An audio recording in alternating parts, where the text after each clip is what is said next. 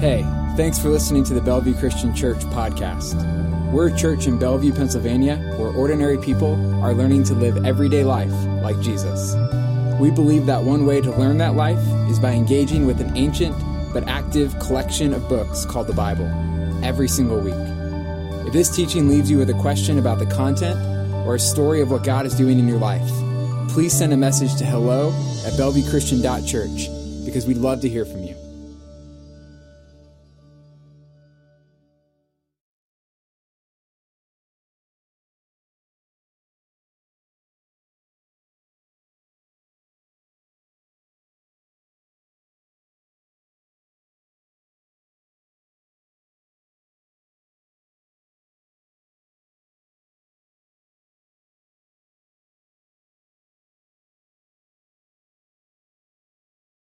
Where you barely had time to eat.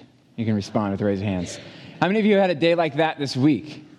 All right, okay, how many of you feel like that's every day of your life? All right, I knew there'd be a few. For me, that day was Tuesday this week. It was uh, probably a couple other days as well, but at least it was Tuesday. Um, Tuesday morning, I, I did breakfast. Breakfast was one and a half cups of Aldi coffee, which is not the best breakfast, but it was good enough to get me started, um, which I drank on the way to the north side. I had a meeting down on the north side on Tuesday morning, and then that meeting went a little bit longer than I expected. Um, but I had to then drive from the north side all the way out to Ambridge, which is about a forty-five minute drive, to go to the next thing that I had to be at. And on the way there, I was on a phone meeting as well. So I was on a phone meeting on the way there. I go to school in Ambridge. Um, but this day, instead of having normal class, I'm in, I'm, I had to go to a seminary there. We had a retreat day. We had a required retreat. That's something they do at seminaries, I guess. So we had a required retreat day that I had to go to. I was running three hours late to that already. Um, so, but this time it was at Old Economy Village. Um, and so we had this retreat over there. But on the way there, I was in this phone meeting, but I was I was running late. I realized, though, that we didn't have lunch today. I forgot that usually lunch is included if we have class that day, but there was no lunch that day. So I ran through Wendy's, and I went up to the drive-thru, and I always ask for a second,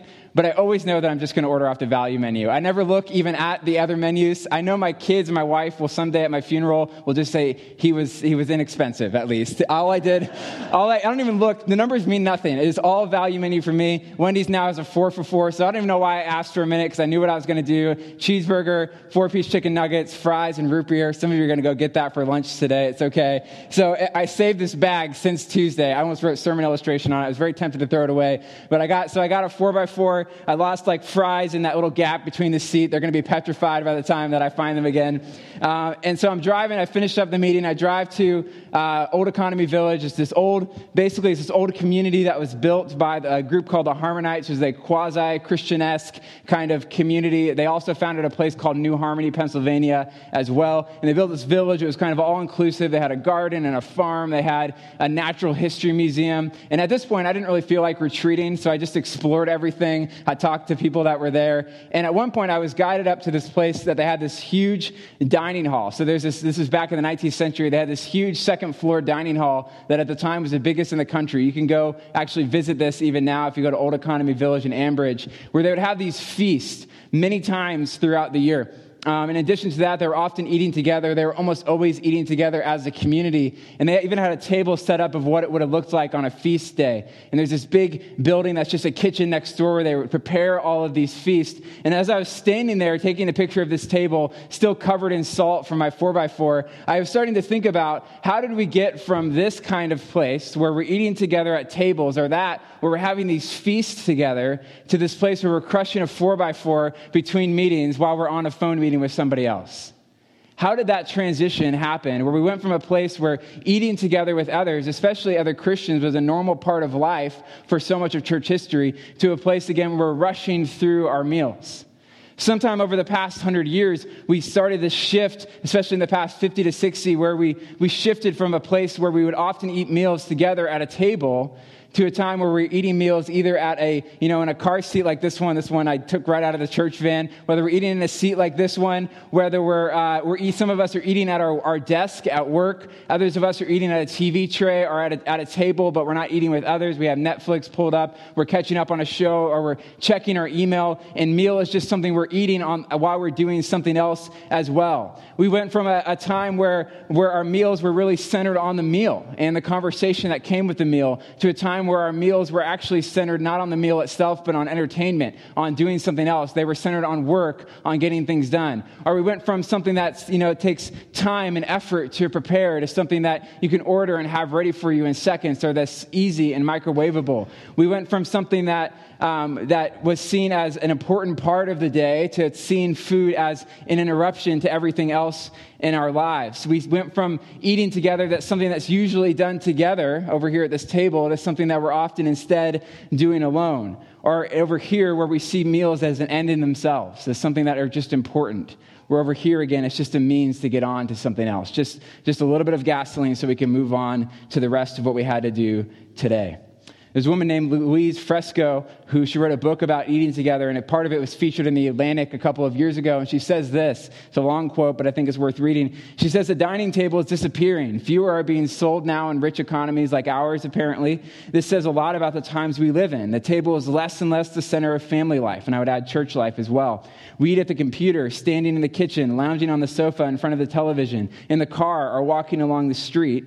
Best of all, we like to graze all day. I love that phrase. We do. If we do still eat at the table, then it's no longer a dining table, but one where eating shares space with other things such as a computer, a television, or newspapers. Sales of plates are declining too, and even more so serving dishes and cutlery designed for serving from them. More and more, the food we buy is ready to eat, and throwaway tubs or trays are designed as finger food to be taken with one hand and no cutlery. What's the point of a table, she asks, if we can devour a microwave-ready meal on our laps?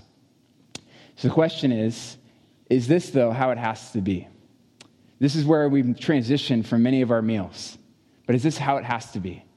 Or is it worth it to maybe pursue something like this again, to move back in this direction and to pursue eating together? Is it even possible in our fast-paced culture where many of us are working more hours than ever, where our kids' schedules are busier than they've ever been? Is it possible and even worth it to return back to eating meals together, not just with our own families, but even with other believers and possibly even unbelieving friends and neighbors? Is it worth it? And what would happen if we did? This morning, we're continuing a series called Spirit-Filled Church, where we're talking about twelve marks of Spirit-filled community. And the idea behind this series, what we're looking at is we know that the early church was filled with the power of the Holy Spirit. The presence of God was in their midst. And you see all these just things happening in the book of Acts that are marking the day-to-day life of the church, especially in Acts chapter one through nine, which is where we're focusing on. And what we're asking is, do we see those same marks in our church? Now, the thing that we're not trying to do is to say, well, we should now try to, to try to achieve the same thing that the early church did, because the reason that they were the way they were is because the Holy Spirit was filling them up. But what we're looking at is, are we the same kind of church, or should we ask for more of the Holy Spirit to bring about more of these marks in our lives? And so we've covered a few things so far. We've talked about how the early church was a praying church. We've talked about how the early church was gospel-centered, that it proclaimed the gospel. We talked about how the early church was biblical even, and how they taught from the scriptures, the Old Testament, and from the witness of the apostles, which we call the New Testament today. But this morning, what I want us to unpack is, what does it mean to be an eating together church? I couldn't think of one word. So eating together church is what we're going after today. I thought about potluck church. It just didn't seem to get across the point. But we're going to talk about, what does it mean to be an eating together church? And why is that a mark of the Spirit-filled community? So if you have a Bible this morning, open up to Acts chapter two, forty-two through forty-seven. It's the same text as last week. And this is one of those, those texts where you get a lot of marks kind of just in a few couple of verses of the early church. And so we're going to be spending, a, this is like the second of five weeks that we're going to be in here unpacking some of the marks here, so you get really used to hearing this text. Acts chapter two, verse forty-two through forty-seven. Again, if you've never opened a Bible before, Acts comes after Matthew, Mark, Luke, and John, which are the accounts about Jesus' life. And Acts is sort of the explanation of what the, the church was like when it was first getting started and how the church went into the whole world. So we're in Acts chapter two, verse forty-two through forty-seven, a very uh, a famous passage. It shaped the imagination of the church for two thousand years. And it says this, it says, they devoted themselves to the apostles' teaching and to the fellowship, to the breaking of bread and to prayer.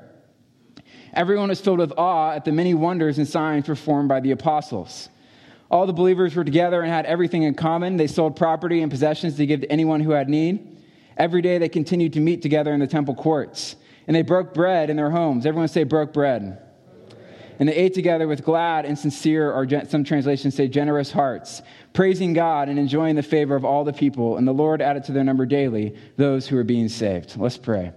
Lord Jesus, first of all, we pray that you would do the same in us, that you would add to our number daily those who are being saved. Even this morning, Lord, as your gospel is proclaimed, as your good news of what you've done comes forth, even as we talk about tables, Lord, I pray that you might meet us.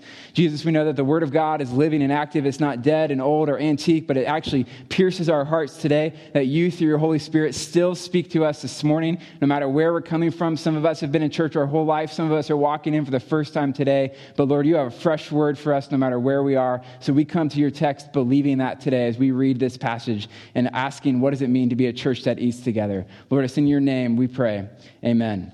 So let's talk about what does it mean to be an eating together church. In this text, one of the things we learn is that one of the rhythms of the early church was that they were breaking bread together. In that first part of the text, it says this, it says, they devoted themselves to the apostles' teaching, to the fellowship, to the breaking of bread, and to prayer. And these four things are kind of forming the rhythms of the early church. They're saying these are the things that they were doing often. These were their rhythms. They were getting together. We use the word gathering a lot to talk about this rhythm of the church. And in addition to that, it says, it explains a little bit more about that. It says down further, it says they continued to meet together in the temple courts. And then it says they were breaking bread in their homes and they were eating together with glad and sincere, our generous hearts. So not only were they eating together, but there's a certain attitude that came along with it. They were doing it with glad and sincere hearts. But the question for us is, why is eating together so important to the early church?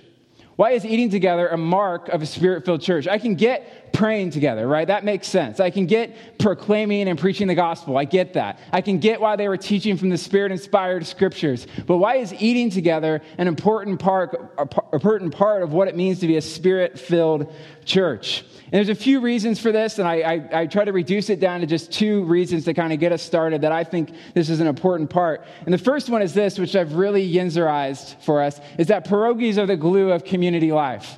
That you could say meals are the glue of, I've changed this like four times in my preparation. I originally said meals, and I said mashed potatoes, and I said no, we're in Pittsburgh. Pierogies are the glue of community life. That what we mean by that is that if you want to know whether or not you're a community with somebody else or with others, ask how often you eat together.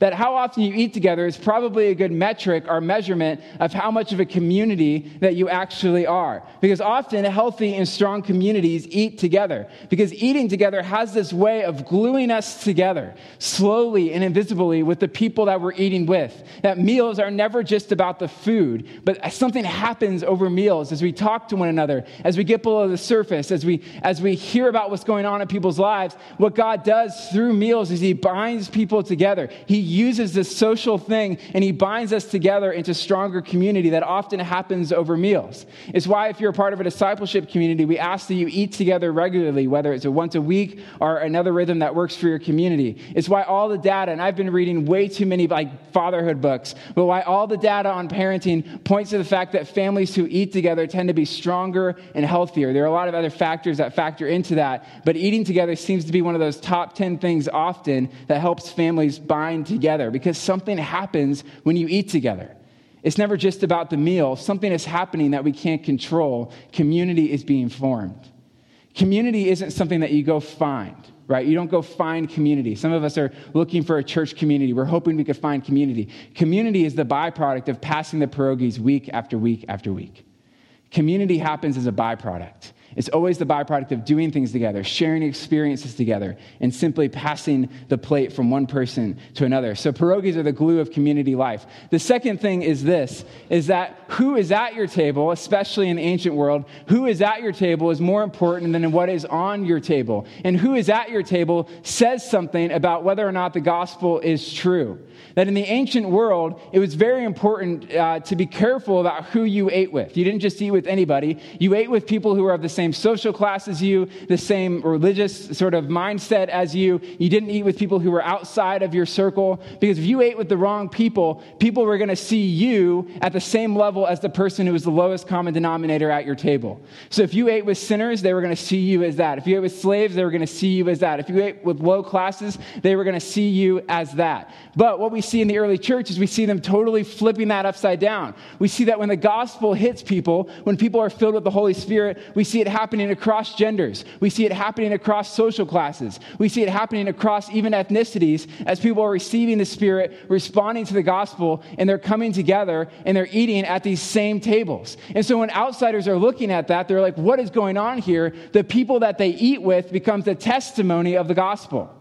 That when you're eating with people that are different than you, it becomes a way of showing that the gospel, that the fact that Jesus lived, died, and rose again, not just for me, but for everybody, is actually a true thing. And so again, this is why one of the things that you see in the life of Jesus, so many of his conflicts happened around tables, because people were confused at why he, why he was eating with just anybody. And one of the most famous passages, and the reason we named our son Levi, is this story. Levi, who's a tax collector, this moment happens where it says, Levi held a great banquet for Jesus. Jesus at his house, and a large crowd of tax collectors and others were eating with them. But the Pharisees and the teachers of the law who belonged to their sect complained to his disciples, "Why do you eat and drink with tax collectors and sinners?" The people we eat with should cause the world to ask questions about the gospel that we believe. If the people we eat with is explainable, nobody's going to ask us questions. But one of the things about the church is often it's unexplainable except by the Spirit of God and by the gospel that we believe. So nothing creates community like eating meals together. And who we eat with is a way of witnessing to the gospel that we believe, that it changes even how we socialize with others. And in, the, in this passage, it's similar to my sermon on prayer a few weeks ago. We see two marks or two descriptors of what, the, what meals in the earliest Spirit-filled churches look like. First is that they were together instead of alone. They were together instead of alone. And the second thing is that they were with glad and sincere or generous heart, generous hearts instead of seeing something at, seeing them as burdensome. So we'll start with that first one, is that the meals in the early church were together rather than alone. Many of our meals are done alone, or at least at the very most, alone with our own families. There's some data for us to kind of support this sort of view over here. The average American eats one-fifth of their meals in his or her car. Uh, a quarter of Americans eat one fast food meal every single day. We spend about the same on eating out as we do on groceries. Obviously, not everybody is following Dave Ramsey. Half of all adult eating situations are done alone, forty-seven percent. forty-seven percent of adult eating situations are done alone. And in addition, even if we do eat with others, we tend to stick with our own families. Some of you are like, man, my life is, I'm in the, I'm in those stats. That's my life. And I get it. I'm there in a lot of ways. You know, as I'm becoming a dad, as I'm a husband, as I'm stretching my life between church and school, that by the time I get home, sometimes I don't want to spend time with other people. I want to just be with my family. I want to just be with these people. I want to get to know them a little bit better. I don't want to go with other people. Even during the day, I know I could eat with others, but I'd rather just eat alone and be by myself and read a book. That's my Netflix. Um, and just do anything other than be with people sometimes. So I get it. I understand. But for the early church, one of the things that you see is that eating together was an everyday rhythm in their lives.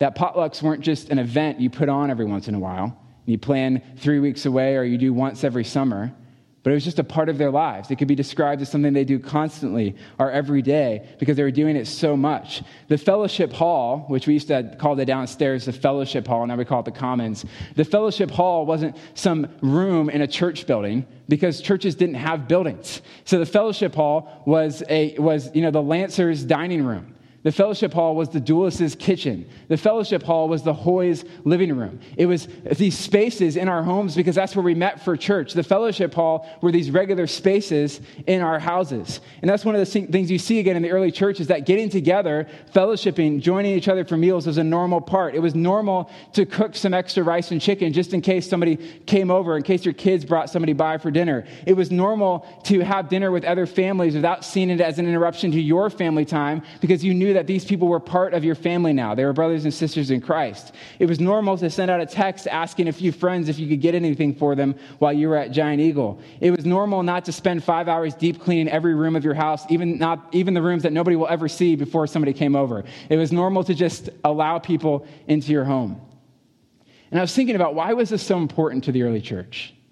Why, of all the things, right, they, they could have been about, why was it so important for them to eat together? In addition to those reasons we listed before. One of the things to remember about the first century is that if you go back to the beginning of Acts, there were only one hundred twenty Christians, right? It's a pretty, you're, I think you could call that a minority. Um, and then after that, three thousand people got saved, so you now have three thousand one hundred twenty Christians sort of in Jerusalem, which is still a minority. And many of those people have gone back to their homes, gone back to their nations where they came from. And so you still have Christians who are in a minority in this primarily Jewish context. And these Christians, what separates them from all of their Jewish friends and family is that they believe that Jesus is the Messiah that Jews have been looking forward to for years. But when you come to believe in Jesus as the Messiah and none of your friends believe that, and that Messiah was just crucified, and now you're believing that he rose from the dead, you're going to start losing friends. You're going to start losing family. You're going to start losing your entire cultural and social status.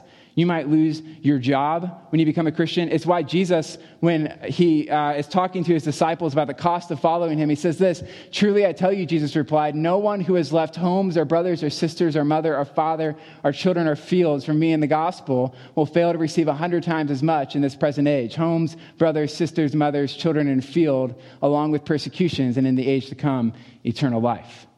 Jesus wouldn't have to had say this unless this actually happened to people all the time. And when you decided you were going to follow Jesus back then, it wasn't be like, high fives, man. What, you know, what's true for you is great. You just keep doing that. No, you just rejected everything. You just rejected your family, and your family's going to reject you. You just rejected your friends. You didn't mean to, and they're going to reject you. You might have just lost your job. And so now the Christians are often the only people you have to eat with. That's what Jesus meant when he said that I promise you a hundred times this. He says that these people are going to fill the place of those people who you've just lost. That you're going to start having meals together with these other Christians as well. I experienced this. It's hard to understand this in a, in a, in a culture where Christianity is still in the majority.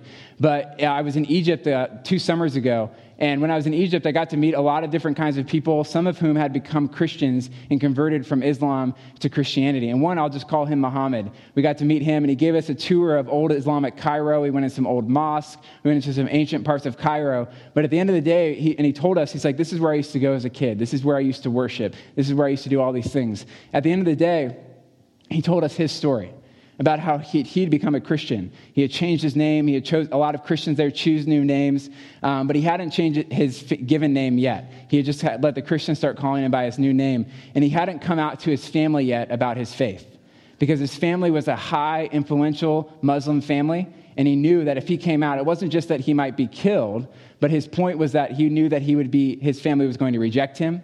He was going to lose everything. And so at this point in his life, he was spending lots of time with the Christians because he was preparing for that season where he was going to lose everybody. And so the Christians were getting together because these are the people that you have. You have lost a lot of your friends and family, and this is who you're getting together with. So the first thing, again, that we see is that it was together rather than alone.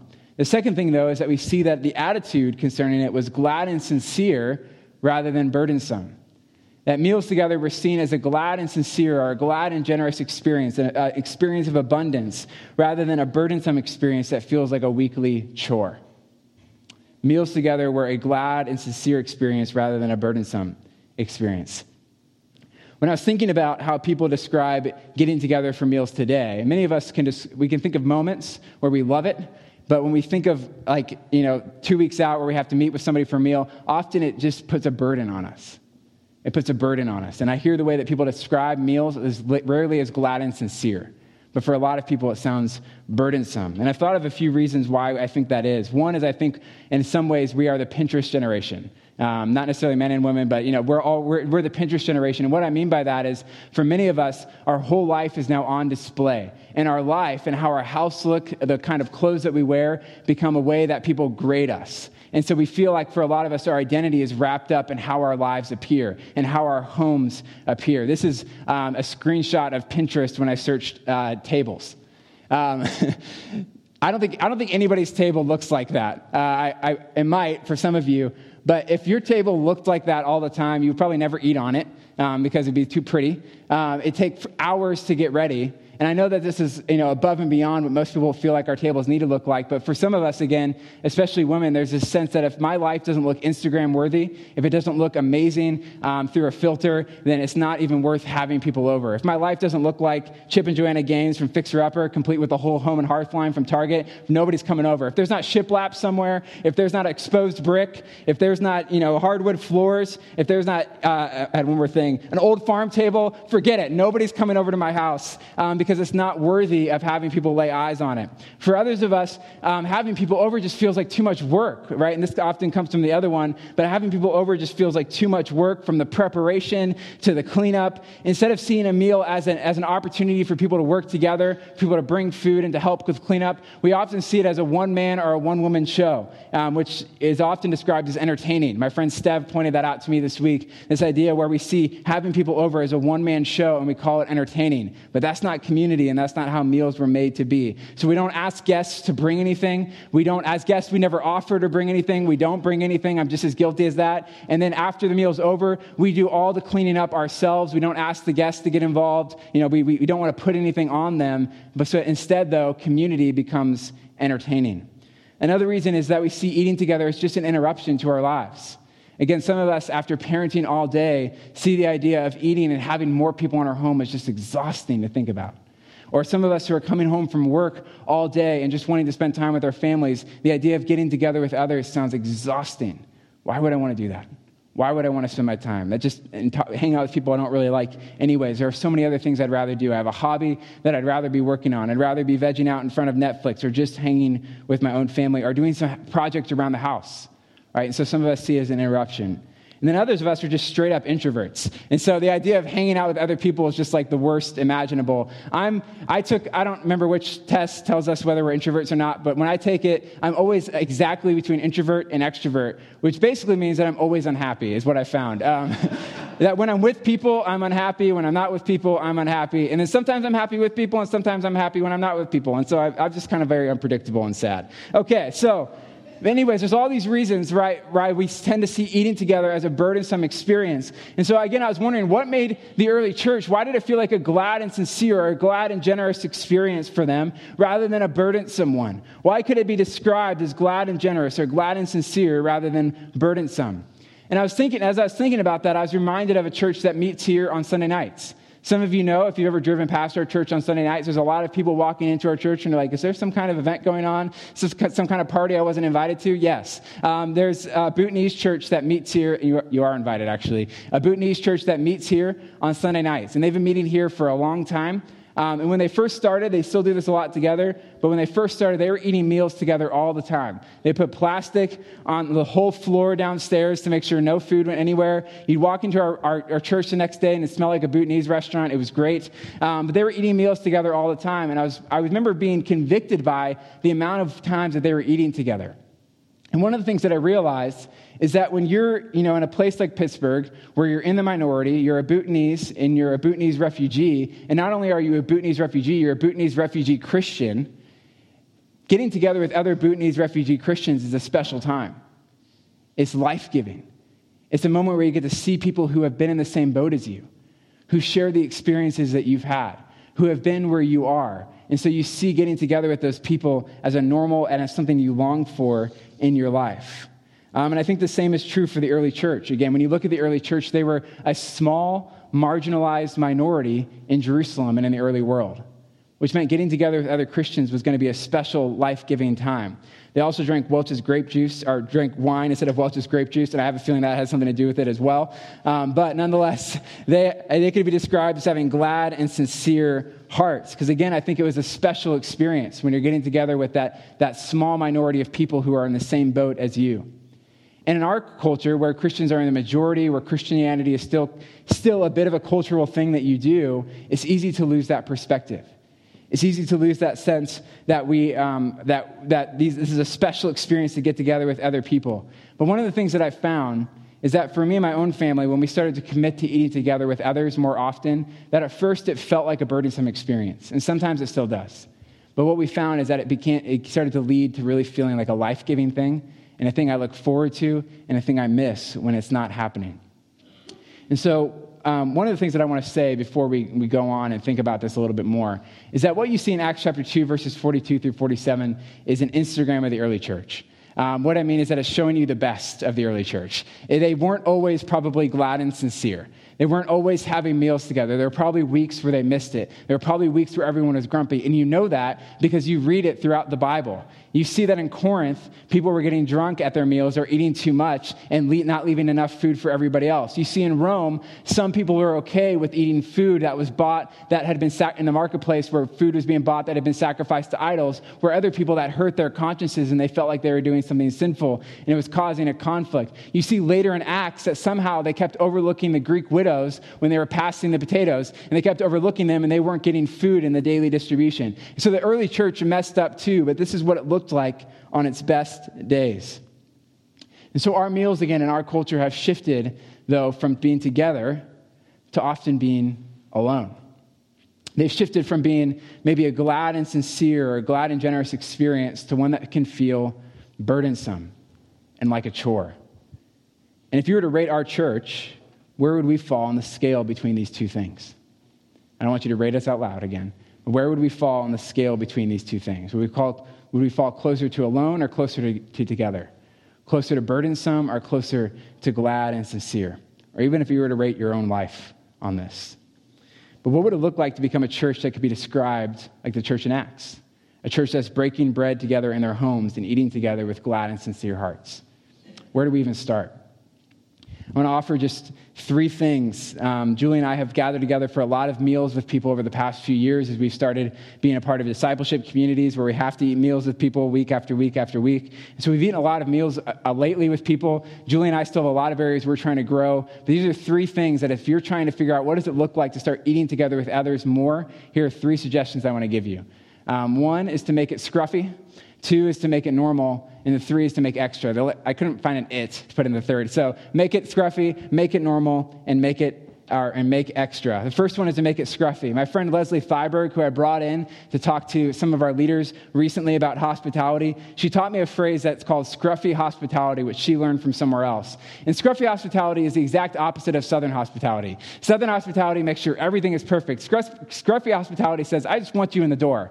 I just want you at my house. I don't care how it looks. There is underwear on the floor somewhere. There is a wet towel crumpled up near the door somewhere. It's okay. You can still come into my house. That's called scruffy hospitality. Hospitality, and I guarantee you, if you can, if you can get over that, finding your identity in your home, finding it in Jesus, you can start practicing this. Uh, this is the way it's described. Scruffy hospitality means you're not waiting for everything in your house to be in order before you host and serve friends in your home. Scruffy hospitality means you hunger more for good conversation and serving a simple meal of what you have, not what you don't have. Scruffy hospitality means you're more interested in the quality conversation than the impression your home or lawn makes. It's okay for your home to look nice. I want to just mention that. It's okay for your home to look nice. But that doesn't have to become the main burden on your life in order to have people over to your house. Our hope is that as Christians, we can enter into one another's homes and not determine our worth by how our house looks, but determine our worth by what Christ has done in our lives up. Our identity is not bound up in how our homes or our tables look. The second thing, though, is to make it normal. To make it normal. Instead of thinking of meals together as an event that you have to plan three weeks from now, where you find time in both you and your spouse's calendar or your whole family, where you can finally, you have to get everybody on this management software to make sure you can find uh, a time to meet. Instead of seeing meals as an event, we already have to eat meals every day. All we need to do is take some of those meals and maybe create, take one a week where we say, let's take this meal and invite people over to be part of it.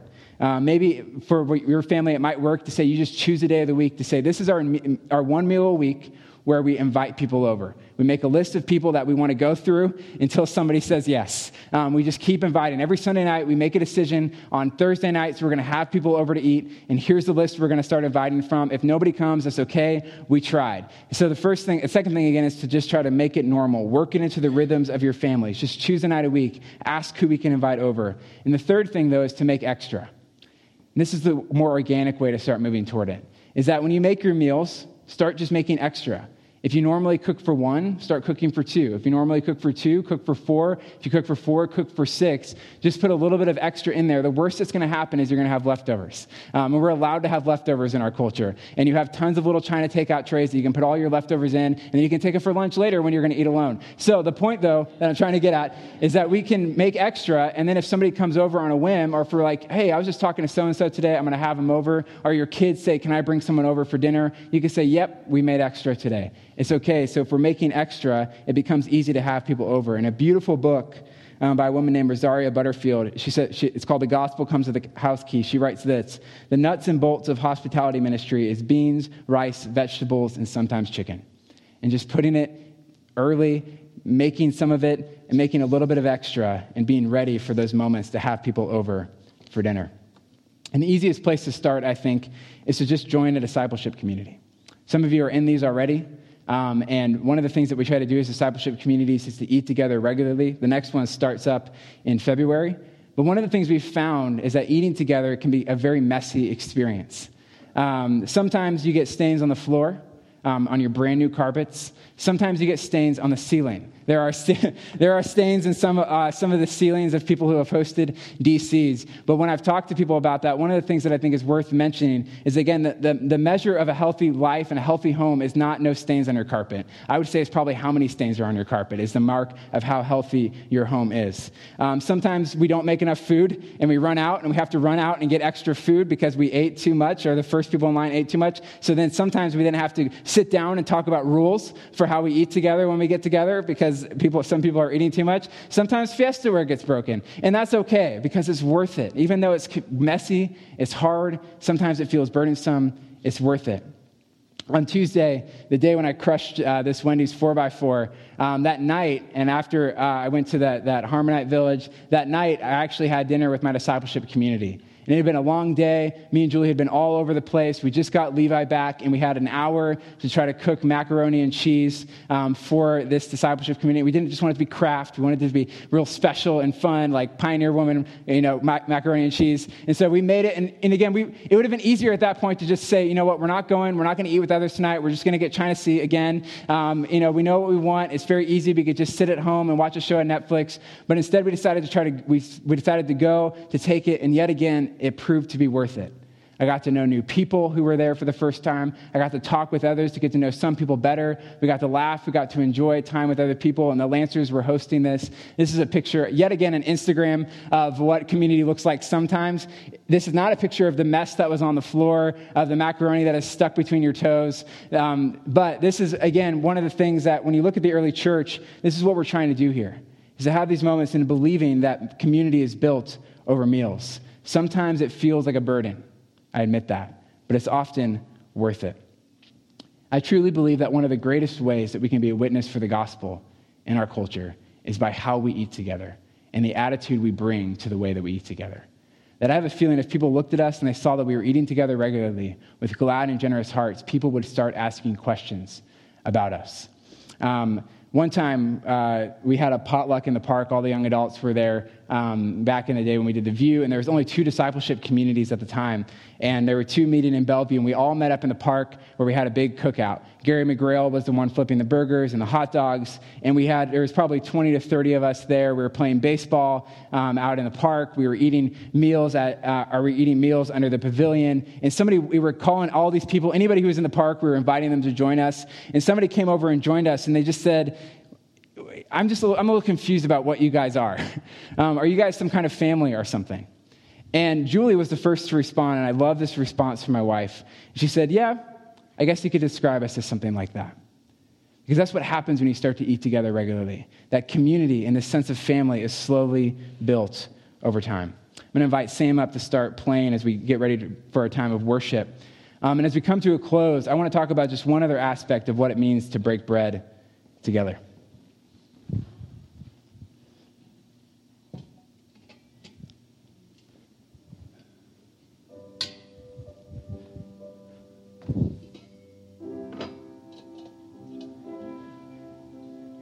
In the early church, rarely was communion just something you did on Sundays. Sometimes it was. Um, but communion, or the Lord's Supper, or Eucharist, where we break bread and we drink juice that represents Christ's body broken for us and his blood poured out for us, was often just a special part of an ordinary meal. Um, that for the early church, that phrase breaking bread meant regular meals together, but it also meant taking part in this meal together, where we break bread and where we drink juice, remembering the gospel. For the early church, again, it was just a special part of their meals together. For the early church, meals were about more than meals. Meals became a sermon. They became a way of proclaiming the gospel, that Jesus came, that he lived, that he died, that he rose again, and that he would one day return. That when they gathered together for a meal, they took this ordinary thing and they allowed it to become a space where the gospel could be proclaimed, both to the believers, and if there were unbelievers present, they might hear that good news as well. And so for us, ultimately, it's not about just eating at this table or eating in the car. Ultimately, it's about partaking of these things, uh, partaking in, God, our, in, in, in, the, in the body of Christ broken for us and his blood poured out for us. And the hope is that other people come around us and experience that, and they might begin to experience the gospel at our tables as well. In First Corinthians, it says this, where Paul's writing to the church, and he says this, "For I received from the Lord what I also passed on to you. The Lord Jesus, on the night he was betrayed, took bread, and when he had given thanks, he broke it and said, 'This is my body, which is for you. Do this in remembrance of me.' In the same way, after supper, he took the cup, saying, 'This cup is the new covenant in my blood. Do this whenever you drink it in remembrance of me. Forever, whenever you eat this, uh, eat this bread and drink this cup, you proclaim the Lord's death until he comes." Let's pray. Thanks for listening. If that teaching moved you or left you with questions, let us know by sending a message to hello at bellevue christian dot church. And be sure to subscribe to this podcast for a new teaching from us every single week.